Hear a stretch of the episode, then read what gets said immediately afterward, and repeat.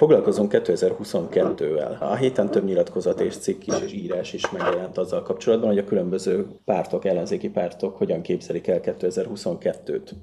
Ami már biztos, hogy a DK letette a voksát az egylistás indulás mellett, nagyon erősen tolják.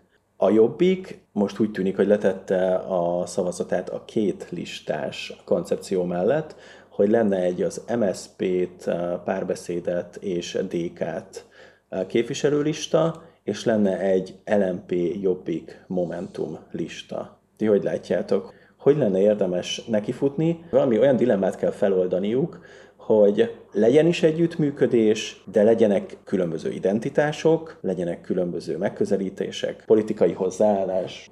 Annyit beszéltünk már erről, meg annyi fajta verzió volt, meg annyit politológuskodtak ezen, hogy már, már elvesztették a fonalat az emberek szerintem, hogy most akkor hány, meg hogy, meg hány jelölt, meg, és hogy végső soron lehet, hogy nem ez a lényeg. Mert hogyha nem, lesz, nem tudják mozgósítani az embereket, hogyha nincs egy kicsit több szavazó, akkor nem tudják leváltani a Fidesz. Bármit csinálnak, bárhány. És ez, ez a politológuskodás, hogy most akkor, jaj, akkor itt lesz ennyi jelölt, meg ott lesz annyi jelölt, meg izé. De a lényeget, tehát a lényeg az, hogy van egy csomó ember, aki nem akar ellenzéki szavazó lenni. Már úgy nem is Fideszes, és nem is ellenzéki.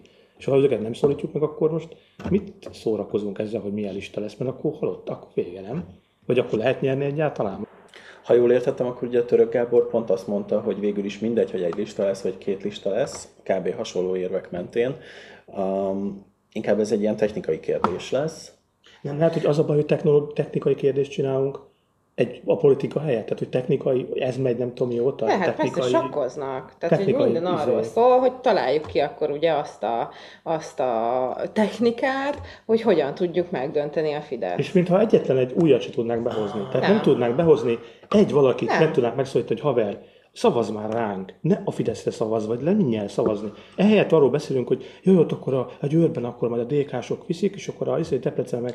Mert hogy ugye az látszik általában a választásokon is, hogy egymástól szedegetik el a, az ellenzékiek a szavazókat, ne a Fidesztől húzzák le. Igen. Pont ezért van szükség új politikusokra, vagy friss, új pártokra, friss emberekre. Mert most lehet, hogy én ezt gondolom, tehát, hogy most ha mondjuk egy listás, egy listás lesz, akkor mi van? Az egyiken lesz két harmad, a másikon meg egy harmad.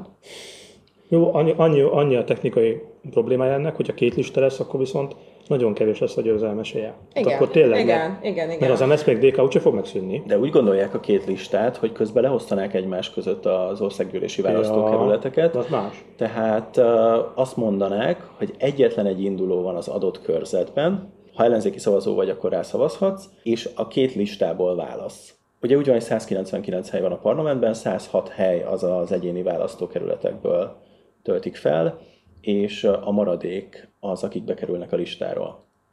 Tehát akkor a listák is versenyeznének egymással, a régi és az új, az előző generációs és az új generációs politika, és lenne legalább valami mérhető adat, ami alapján utána ők egymásnak feszülhetnek, hogy egyáltalán mekkora bázisa van az MSZPDK-nak, és mekkora bázisa van az LMP Jobbik Momentumnak.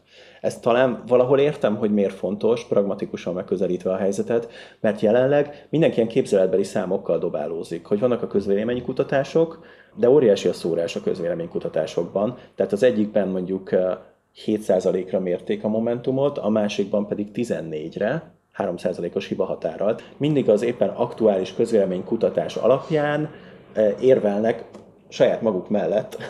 Én amúgy azt mondanám, hogy legyen egy, egy listás. Uh, egyszerűen csak kíváncsi lennék, hogy mit, mit fognak hozni a választások. Tehát, hogy nagyon-nagyon kíváncsi lennék, pontosan azért, mert hogy ugye eddig mindig ment az, hogy, hogy összefogás kell, így kell csinálni, úgy kell csinálni, csak így van esélyünk, nézzük meg. Nézzük meg, hogy így milyen esélyeink vannak. Legyen egy listás, és kiderül.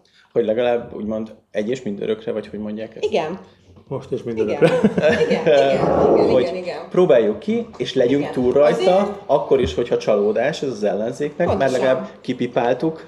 Meglátjuk, hogy ez a vízió, ez megállja a helyét, vagy nem állja meg a helyét. Mert ugye azt gondolom, hogy folyamatosan telnek, pörögnek az évek, azzal, hogy itt gondolkodunk, elméletbe fölállítunk különböző haditerveket, és nem jutunk egyről a kettőre. Valami legyen.